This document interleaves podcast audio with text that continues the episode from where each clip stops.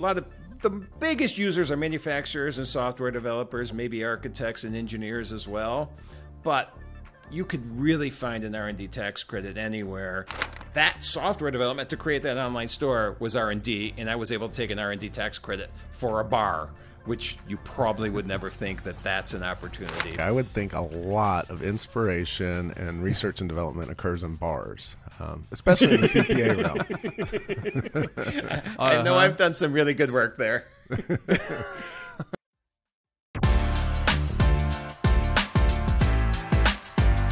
Welcome to today's Hidden Money podcast. Kevin and I are super excited to introduce to y'all Randy Crabtree.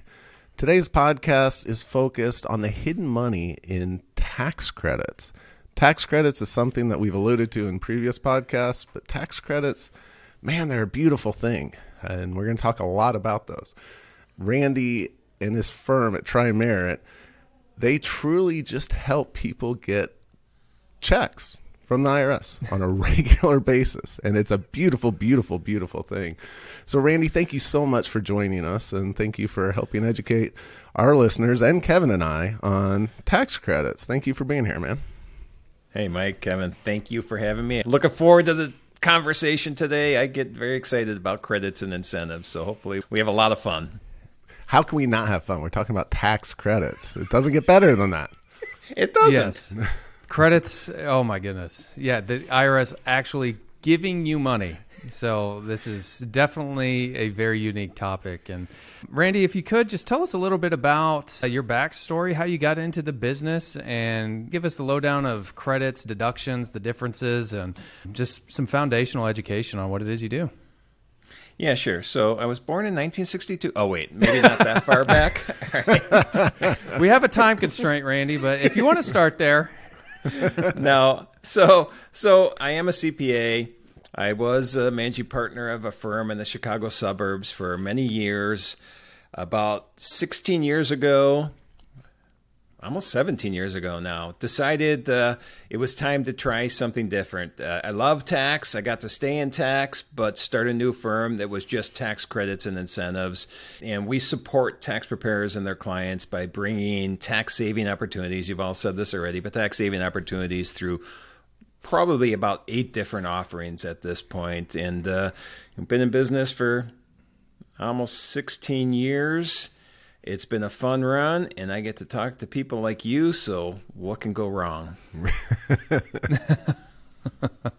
yeah, nothing can go wrong when three CPAs get together. nothing. nothing. Nothing. Yeah.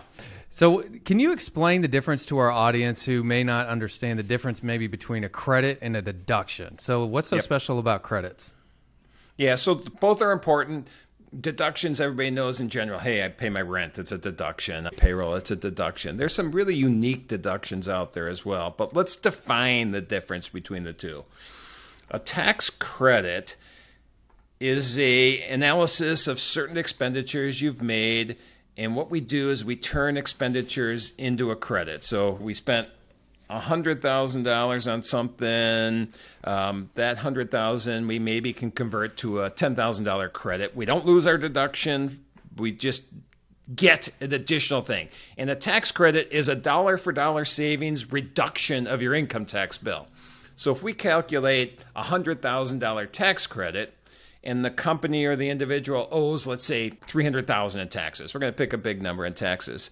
What you do with the tax credit is you hand them your $200,000 check to pay your taxes, and you also hand them your $100,000 credit, and now you just paid your $300,000 tax bill by only going out of pocket $200,000. So it's a savings of the income tax. A deduction is a great savings, but at a lower level. If I have a $100,000 deduction expenditure, and let's say I'm a corporate taxpayer, which corporate tax returns are now, or tax rate right now is 21%.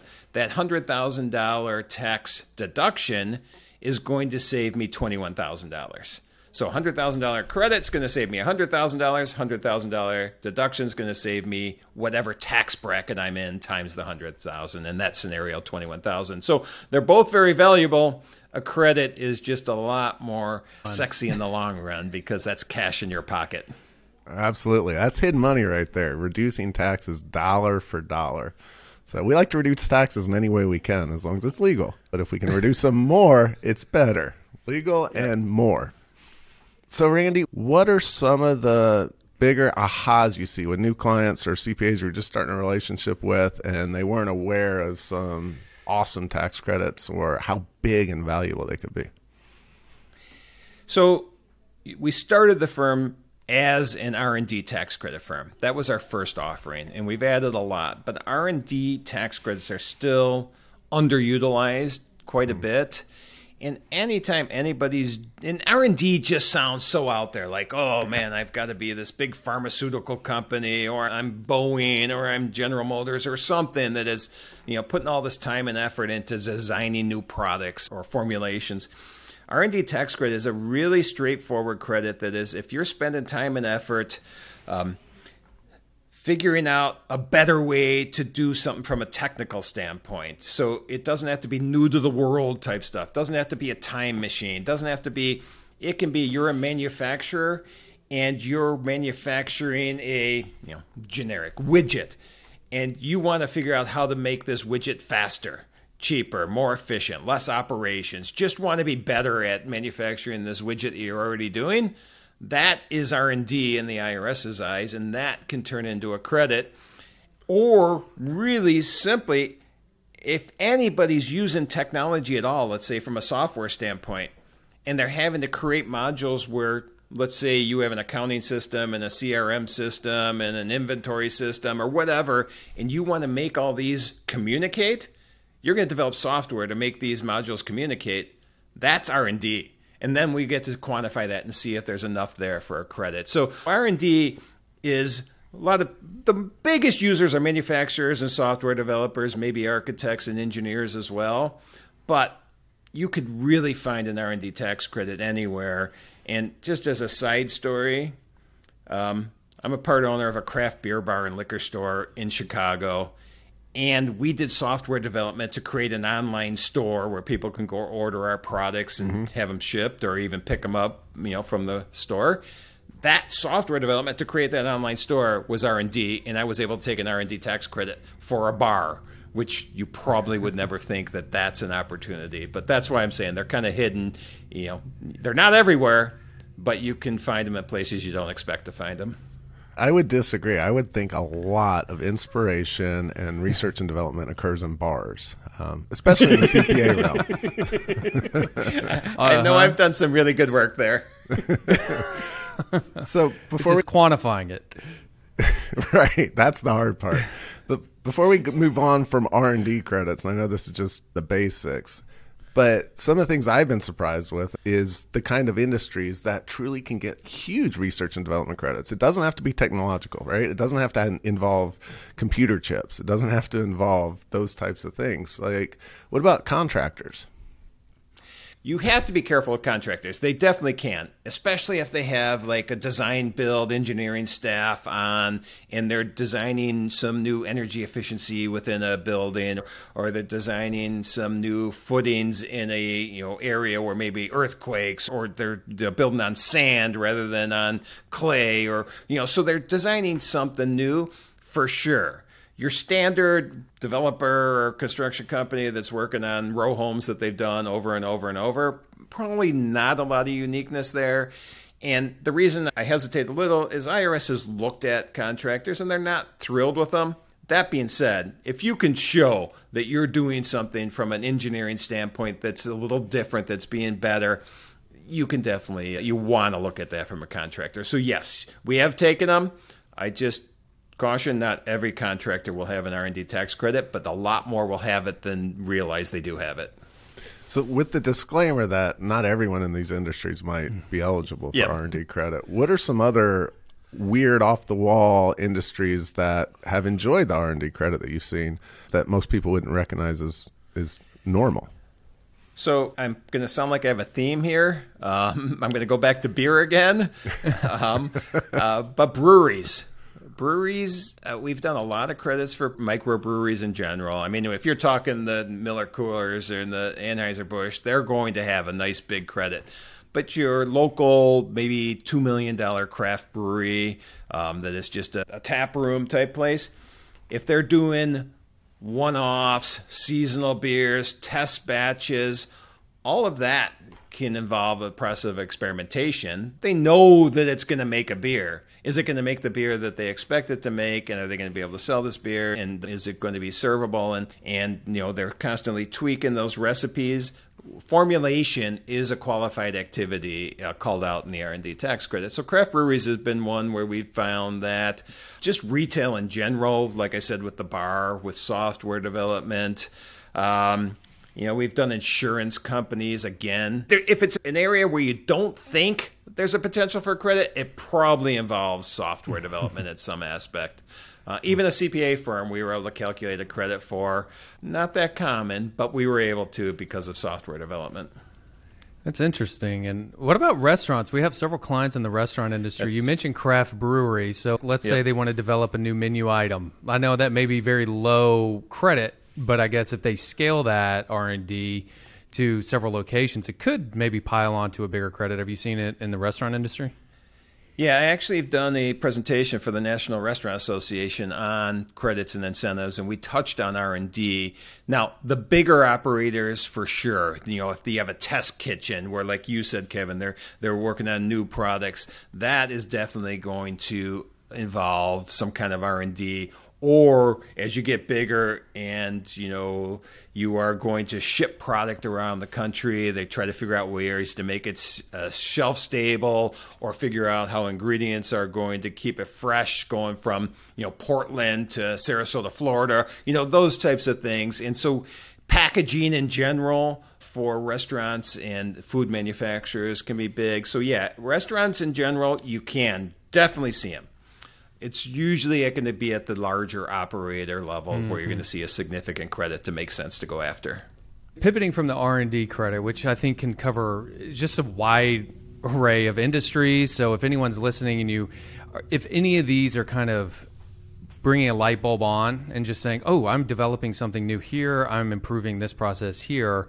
That should trigger a conversation with Randy and his team to just kick the tires and see what's there. The worst that could happen is no, yeah, we right. can't do it. So you might as well just try to see and harvest these credits. And um, you know, outside of the R and D credit, there was another big one, a relatively new one, the employee retention credit or the ERC credit. So I'm sure when that came into effect, y'all are running around with your hair on fire. But give us, you know, this is a huge one that we've seen for our clients over the past few years, especially from COVID and all this laying off people and tell us a little bit of the backstory of the ERC, the power of it, how to qualify, and this would really apply to all of our business owners. But um, can you speak to the yep. ERC for a little bit? I can. I'll try not to get on my soapbox too much uh, on this. So, the ERC, we jumped into it pretty early. I mean, really early, right after it was originally defined in 2020 and people couldn't take it in 2020 because you took PPP. You couldn't do both. That was the rules for about nine months. And then all of a sudden they changed the rules and said, well, if you took a PPP, we're going to forget about that. You can still be eligible for the Employee Retention Credit, the ERC. And so as soon as that change happened, within a week, I was just obsessed with this credit and I was digging in left and right and finding out everything. And within, I think, uh, two months, we had a webinar on it and just became. I'm going to sound like I have an ego, but we seem to became the experts in the industry on this. Now, it is a great opportunity for any business owner. Every business owner needs to look at this. Not every business owner qualifies. And based on the marketing you hear out right now, it sounds like everybody qualifies. And that's not the case. So just look at it for sure. Analyze your, what you do. And the analysis is pretty easy. Did I have a significant drop in revenue in any quarter in 2020 compared to 19, which is 50%, 5 Or did I have any drop in revenue in any quarter in 21 compared to 19, and that drop is 20% compared to 19?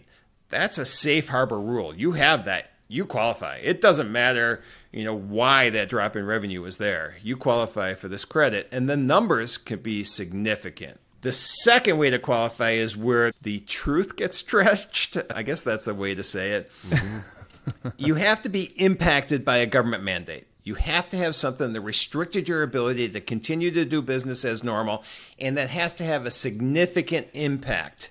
And so you hear things out there right now like, oh, you had supply chain issues, you qualify.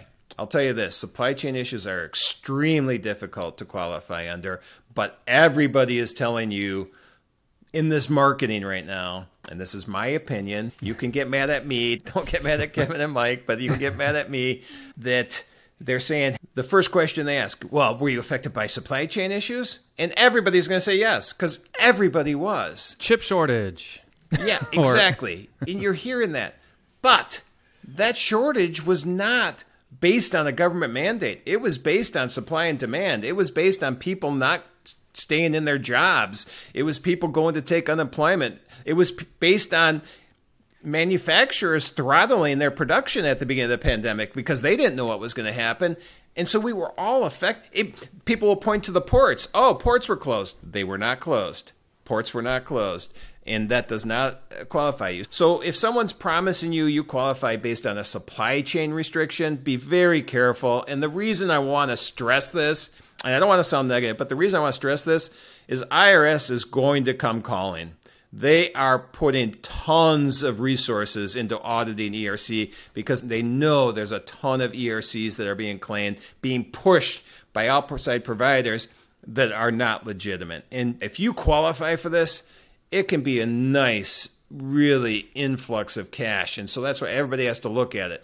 But do it with a cautious eye because this is a very, very easy audit. If I was an auditor, I would immediately know who I need to go look at for an ERC. If I'm a manufacturer, uh, you know, in some state that we know wasn't shut down at all, and there was no manufacturer shut down around the country for the most part. But if you're a manufacturer, let's say in Florida, and you took a credit for six quarters, me as an auditor, I'm immediately going there because I know that if you don't have the drop in revenue, you're not going to qualify. And so that's why you got to be careful. Now, let's go back positive. if you do qualify, again, numbers are tremendous and you have to look at this, but this is true. It could be up to $26,000 per employee. Um, now, we don't get a lot of clients that get to that level, but when you look at that, I mean, you get 10 employees, 260,000 is your potential. That's why you need to look at this. All right, I'm going to try not to rant too much on this. Uh, you guys want to ask me anything else on that specifically? Yeah, let me ask one more specific on the ERC before moving on. So I've heard clients when I brought it up with them, they said, but we actually grew during the pandemic, but maybe they didn't grow nearly as fast as they were growing or could have grown.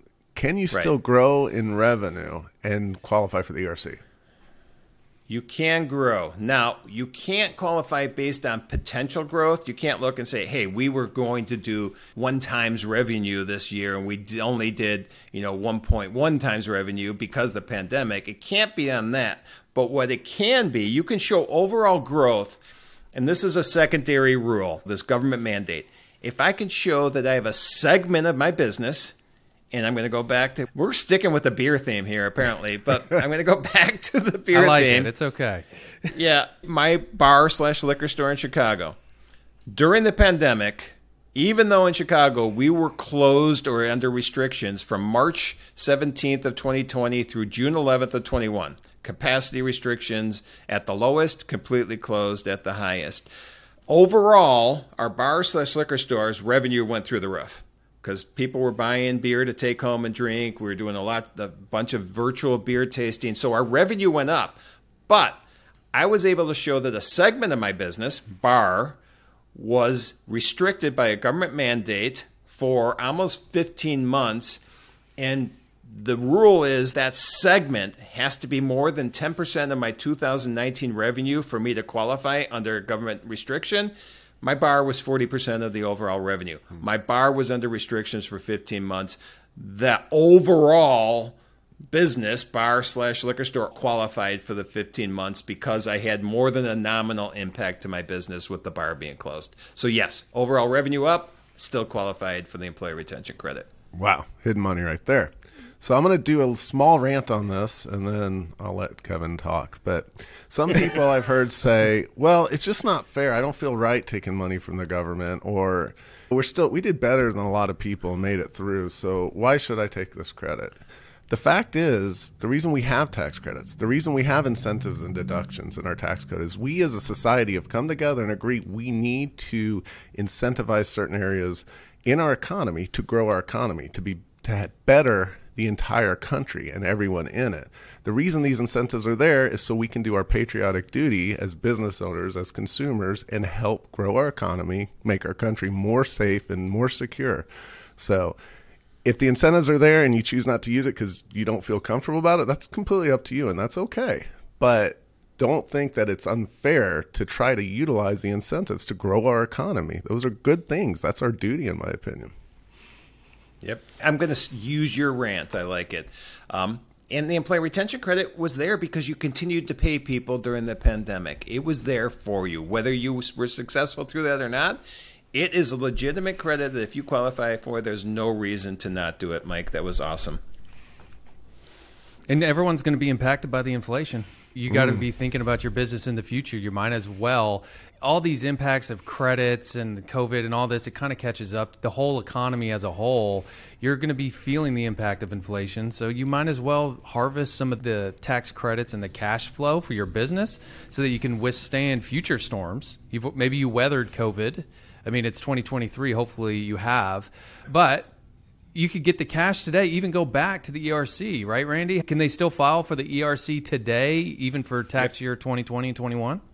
Yeah, that's a good question because there's misinformation out on that. And in reality, for the whole year of 2020, the entire year, all four quarters that you could potentially qualify, you have until April, whatever the tax due date is next year in 2024, April 15th, but I think it's not 16th, 17th, whatever the date is next year. You have, but we'll go with April 15th. You have April 15th of 2024 before you lose the ability to take the 2020 credit, and you have April 15th to 25 before you have the you lose the ability to take all the 21 credit. So lots of time still.